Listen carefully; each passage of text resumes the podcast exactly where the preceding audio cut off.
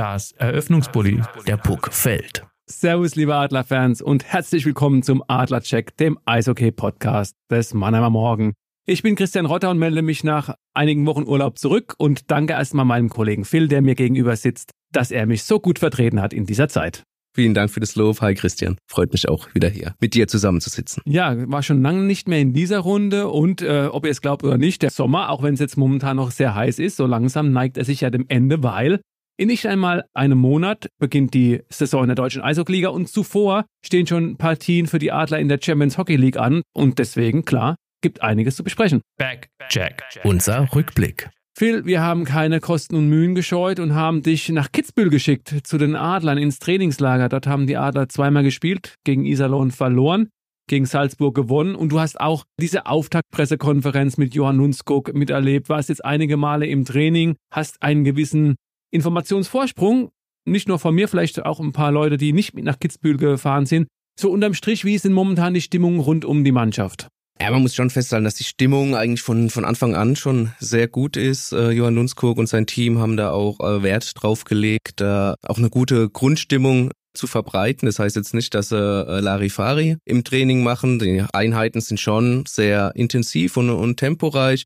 Aber es wird auch immer mal wieder ein Spruch eingebracht oder äh, eine lockere Übung, so eine Spaßübung, sag ich jetzt mal, wenn es 3 gegen 3, 4 gegen 4 ist oder allein auf den Torwart zulaufen, 1 auf 0 oder so. Äh, da sind die, die Jungs ja auch gerne äh, mit dabei. Das äh, war, glaube ich, schon immer so, das ändert sich auch nicht. Von daher, die Grundstimmung ist sehr gut, äh, um kurz aufs Trainingslager mal vorzugreifen. Da wurde natürlich auch einiges neben dem Eis unternommen und da auch die ja, die Teamchemie noch weiter zu stärken, schneller zusammenzufinden als Mannschaft. Also du warst ja, hast angesprochen, die zwei Spiele gehabt gegen Iserlohn und Salzburg, hast aber auch so vier Trainingseinheiten gehabt, ohne diese Pre-Skate-Einheiten, die du ja vor jedem Spieltag nochmal hast, ein bisschen anschwitzen auf dem Eis, bisschen äh, alles lockern, in Bewegung kommen hast noch zwei Krafteinheiten im, im Kraftraum zusätzlich gehabt, aber warst auch Golfen, warst äh, Fahrradfahren, äh, Wandern, hier die Streif direkt gegenüber quasi vom Sportpark in Kitzbühel von der Eishalle. War ich auch oben, sehr, sehr schöner Blick, sehr verrückt. Du solltest doch arbeiten. Ja, aber man hat auch mal einen Nachmittag frei gehabt im Trainingslager, gerade an dem Samstag.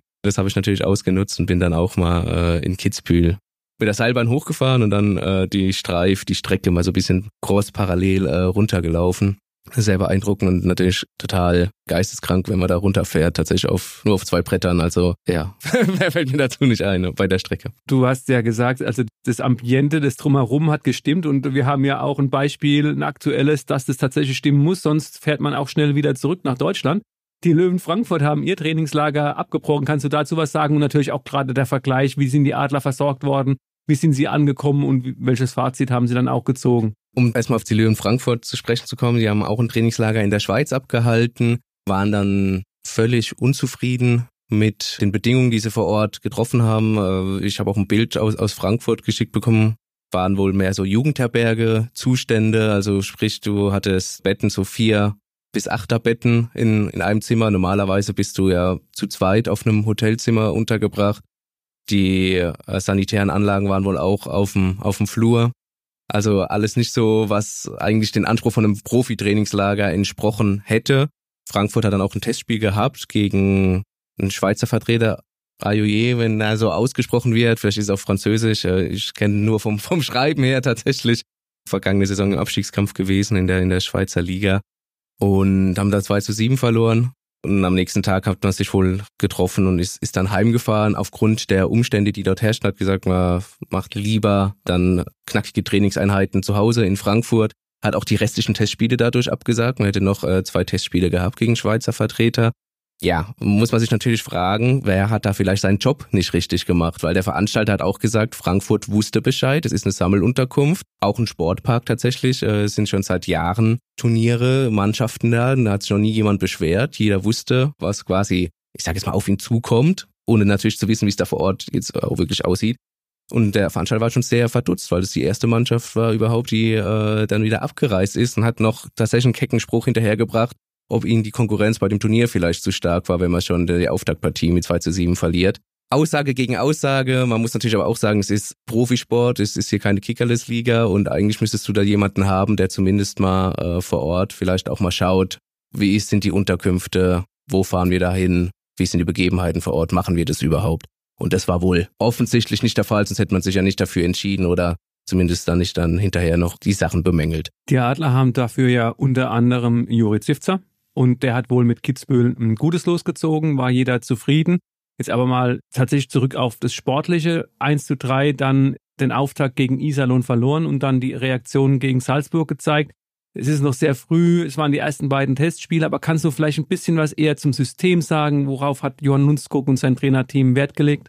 Also grundsätzlich haben sie erstmal auch viel getestet haben gesagt, natürlich die Testspiele, die brauchen wir. Wir haben jetzt zwei Wochen lang, drei Wochen lang trainiert, aber nur gegeneinander gespielt. Jetzt mal so einen Gegner zu testen, ist natürlich was ganz anderes. Also du hast äh, zehn neue Spieler dabei gehabt, die alle gespielt haben. Du hast die Reihen ein bisschen umgestellt. Prominentestes Beispiel zum Beispiel, dass Matthias Blachter und David Wolf nicht in einer Reihe gespielt haben. Wolf und Leubel haben zumindest in einer Reihe gespielt, wurden von Swartz gesentert. Also du hast ganz viele andere Mechanismen ausprobiert und auch wie Spieler in verschiedenen Situationen einfach reagieren, wie sie da einzusetzen sind. Vom System her ist natürlich schon so, dass du den Puck haben möchtest, dass du dominant mit dem Puck sein möchtest, aber auch schnell den Puck weitergeben, also ein schneller, präziser Aufbau, Zug zum Tor, notfalls auch herausspielen, also den Puck laufen lassen, wenn der Gegner tief steht. Das war gegen Iserlohn ganz gut zu erkennen. Iserlohn, muss man auch sagen, hat es gut gemacht, hat ja auch das Trainingslager in Kitzbühel abgehalten mussten da auch die Streif hochrennen, einen Tag später, trotz Sieges gegen Mannheim. Also äh, gibt's angenehmeres, aber äh, Greg Post kennt da, kennt da keine Gnade.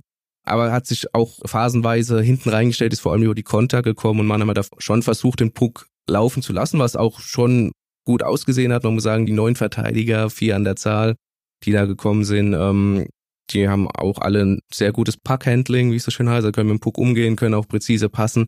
Am Ende hat die Abstimmung ein bisschen gefehlt, sprich Vorcheck, aber auch defensiv die Laufwege. Das hast du gemerkt, dass da noch viel Sand im Getriebe ist, was ja auch völlig normal ist beim ersten Testspiel.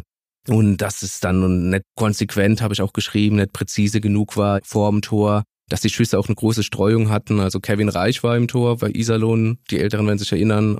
Halbfinaltorwart von Ingolstadt vergangene Saison noch, hat Mannheim das Leben richtig schwer gemacht. War jetzt nicht viel anders, allerdings die Schüsse, die kamen, die er halten musste, die hat er gehalten.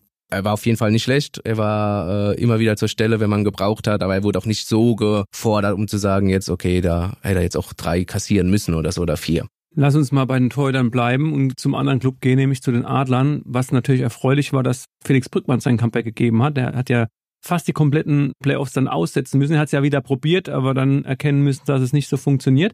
Du hast mit ihm auch gesprochen. Ist er wieder bei 100 Prozent? Ja, bei 100 Prozent noch nicht. Er ist fit, er fühlt sich gut, aber er braucht halt diese Spielpraxis, um auch wieder diese, ja, in diesen Rhythmus zu kommen, um diese Spielkondition auch zu bekommen. Er hat natürlich schon gesagt, es war sehr anstrengend, äh, das Spiel für ihn jetzt erstmal wieder über 60 Minuten, über die lange Zeit. Hat auch schon davor gesagt, mit der Verletzung, die du angesprochen hast, ist ja schon in der Hauptrunde passiert, hat es dann in den Playoffs versucht, war zu früh, hat auch gemeint, war vielleicht zu ehrgeizig, hat es zu früh wieder versucht mit dem Comeback.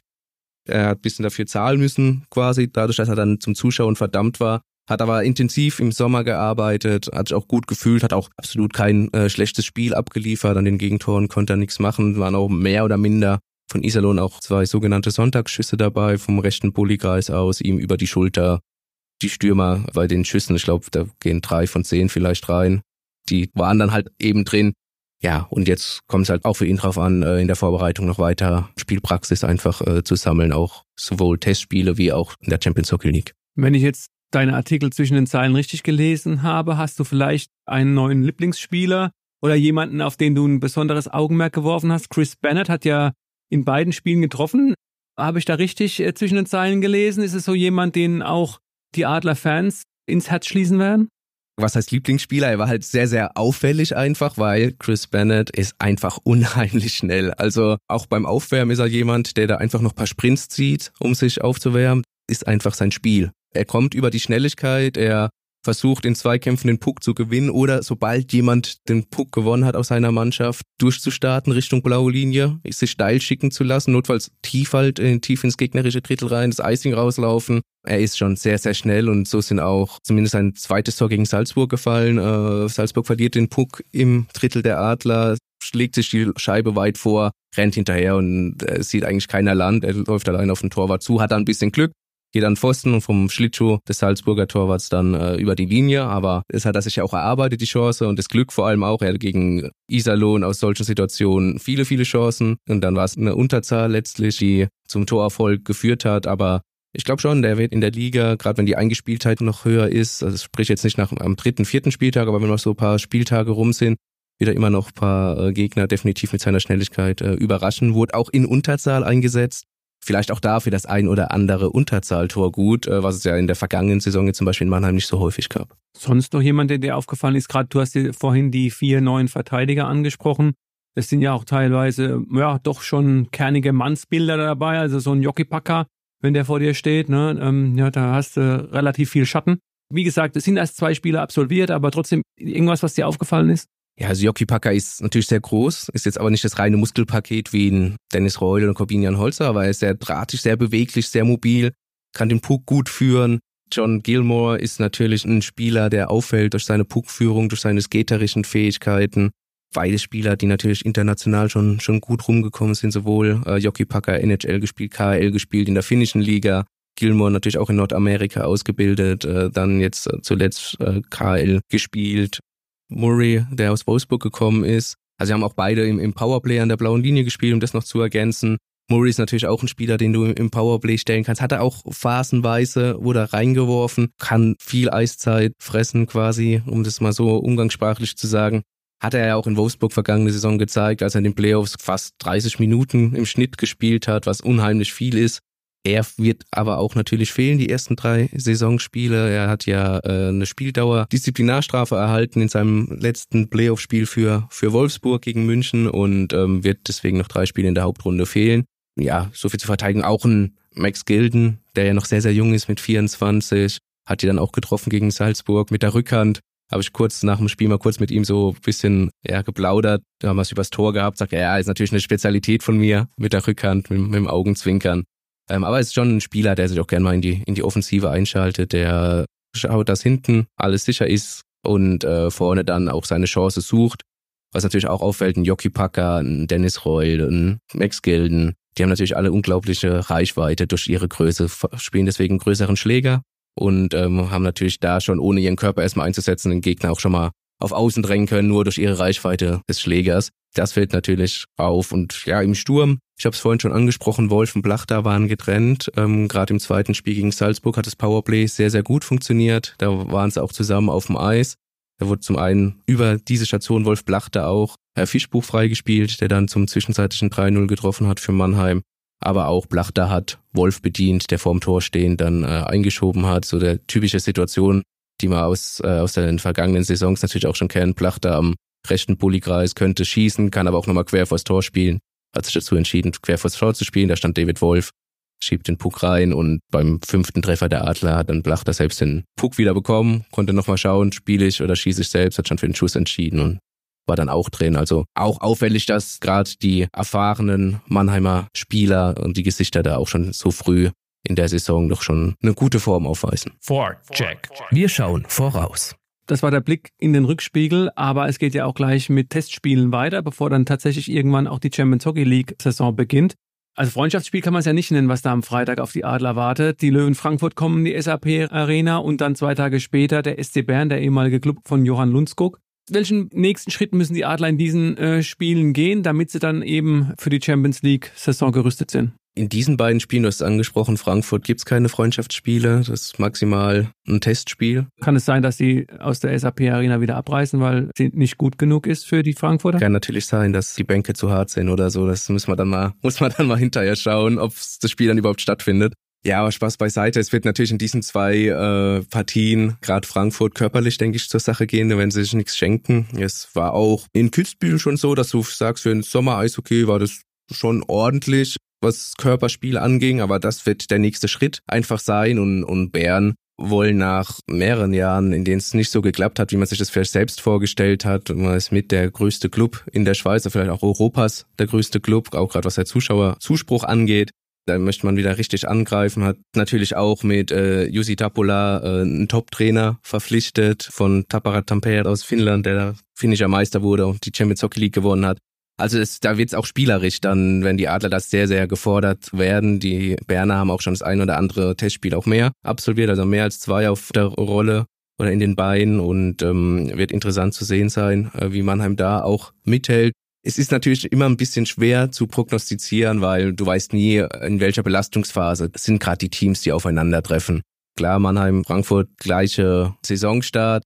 Die einen haben jetzt ein Trainingslager abgehalten, die anderen äh, sind viel mit dem Bus rumgefahren, um dann ihr, ihr Training abzuhalten. Muss man einfach sehen. Aber es wird auf jeden Fall ja körperlich und spielerisch der nächste Schritt kommen. Die Adler haben ja auch jetzt in den vergangenen Wochen immer wieder betont, dass sie Wert darauf legen, Verletzungen so gut es geht zu vermeiden. Jordan Schwartz war ausgefallen nach dem ersten Spiel gegen Iserlohn. Da gab es jetzt zumindest Entwarnung. Er soll in dieser Woche wieder in den Trainingsbetrieb einsteigen und dann eben am Wochenende auch spielen können. Ansonsten gab es momentan Ausfälle oder glaubst du, dass die Adler dann auch irgendwann mal ähm, diesen Ernstfall vielleicht auch gerade in der Verteidigung äh, erproben wollen, nämlich die ersten drei Spiele, du hast gesagt, in der DL-Saison müssen sie auf John Murray verzichten, dass sie vielleicht den auch mal in der Vorbereitung pausieren lassen? Absolut denkbar. Im ersten Spiel gegen Iserlohn war es zum Beispiel so, dass Zakarius Jumbo noch außen vor war als überzähliger Spieler. Dann hat man Holzer äh, geschont. Einfach auch, weil er, darf man auch nicht vergessen, auch aus einer Verletzung kam. Er hat zwar das letzte Playoff-Spiel gegen Ingolstadt gespielt, aber er hat mehr oder minder sich durchgeschleppt, ähm, hat da mit einer Verletzung gespielt und sich in den Dienst der Mannschaft gestellt. Also das wollte man auch nicht ihn zu hoch am Anfang einfach wieder belasten. Jumbo wird höchstwahrscheinlich spielen, wenn nichts passiert. Am ersten Spieltag, genau wie Fabrizio Pilu, einfach weil Murray auch noch ausfällt. Und musste natürlich testen, Murray mal außen vor zu lassen, ist sicher auch eine Option. Ich denke, am Anfang wird es jetzt noch ein bisschen drauf ankommen, dass er sich einspielt mit der Mannschaft, dass er da die Abläufe findet. Aber wird es bestimmt das ein oder andere Spiel oder ein Spiel anbieten, in dem, in dem man mal sagt, so jetzt kurz vom Saisonstart Murray mal vielleicht raus. Ja, und ansonsten, wer noch gefehlt hat, Du hast angesprochen, Swartz war angeschlagen, aber da grünes Licht. Holzer wurde geschont und Tyler Godet hat auch gefehlt. Hat bisschen äh, Unterkörper, mit dem Unterkörper Probleme gehabt, hat aber auch äh, mir gegenüber gesagt, nee, überhaupt nicht schlimm, alles gut. War eine Vorsichtsmaßnahme. Ähm, der kann auch weiterhin in der Vorbereitung dann voll trainieren. Und lass uns dann mal noch ein kleines bisschen weiter äh, vorausblicken, weil wir ja dann auch erst wieder in zwei Wochen aufzeichnen werden in Podcast. Und da haben die Adler ja schon das erste Spiel in der Champions Hockey League absolviert. Also erstmal, es gibt ja ein neues Spielsystem und also eine Runde gibt keine verschiedenen Gruppen. Also es geht alles in eine Tabelle rein, sagen wir es mal so. Und wie schätzt du die Gegner ein? Sie beginnen ja gegen Bozen, ein Club aus ähm, Südtirol ähm, wo die Adler auch vor ein paar Jahren mal in Bozen ähm, ihr Trainingslager abgehalten haben. Was sind da so die Ziele? Haben sich die Verantwortlichen dazu schon geäußert? Ja, haben sie bei der Presseeröffnungskonferenz äh, oder Saisoneröffnungskonferenz. Sie wollen einfach so lange wie möglich in dieser Champions Hockey League mitspielen. Sprich, man ist da äh, schon ambitioniert. Auch Johann Lundskog hat gesagt, wenn du nach Mannheim kommst, dann möchtest du gewinnen. Er weiß, wie es ist, die Champions Hockey League zu gewinnen. Er hat 2017 und 19 als Co-Trainer mit dem schwedischen Club Rölunda HC äh, jeweils die Champions Hockey League gewonnen. Er hat gesagt, das ist natürlich ein unglaubliches Gefühl und er glaubt auch mit guten Ergebnissen der Champions Hockey League kannst du natürlich auch Schwung für die Liga mitnehmen, was, was ganz, ganz wichtig ist. Und klar, was die Gegner an sich angeht, da müssen wir auch nicht drüber sprechen. Da sind die finnischen Clubs wie Tappara Tampere habe ich ja schon angesprochen, als äh, Titelverteidiger sowohl in der Champions Hockey League als auch in der nationalen Liga, als auch Luko Rauma, auch ein finnischer Verein, Topmannschaft, äh, die laut Alavaro immer sehr, sehr schnelles Eishockey spielt. Äh, die großen Favoriten, die versucht man zu ärgern. Man spielt beide auswärts in Finnland. Es wird natürlich sehr, sehr schwer, dort was Zählbares mitzunehmen. Dann spielt man noch in Kosice zum Abschluss der Champions Hockey League dieser sechs Spiele, slowakischer Traditionsverein.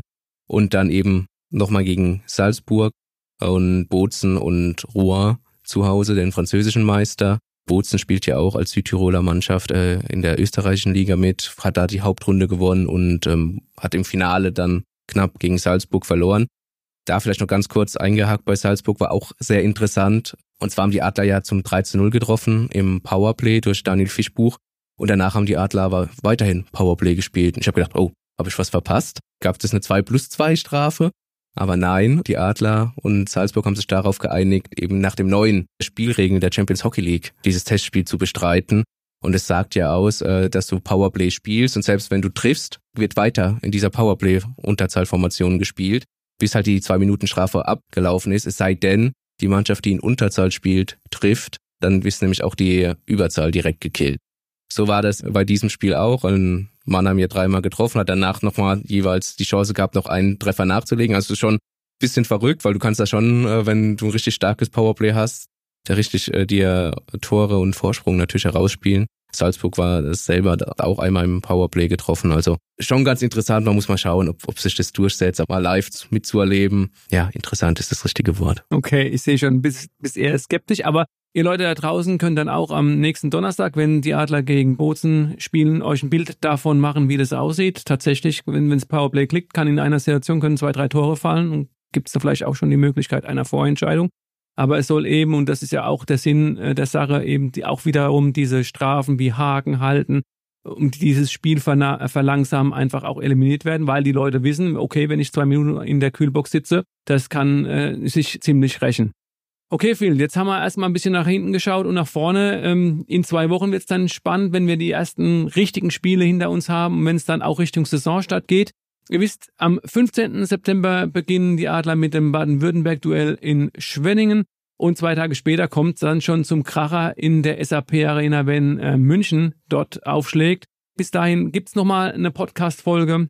Wir sind jetzt erstmal am Ende. Vielen Dank, Phil, für deine Zeit, für deine Expertise, dafür, dass du die strapaziöse Reise nach Kitzbühel auf dich genommen hast.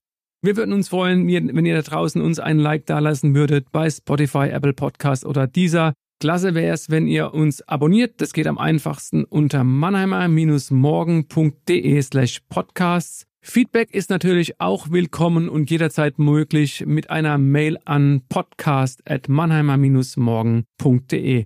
Nächste Woche sind die Jungs vom Buwegebabbel wieder dran. Der SV Waldhof hat ja den Saisonstart so ein bisschen in den Sand gesetzt. Nur ein Punkt aus drei Spielen. Nach dem 1 zu 2 am Dienstagabend gegen Dynamo Dresden wir hören uns, wie gesagt, dann in zwei Wochen wieder und an euch da draußen, haltet euch munter. Ciao.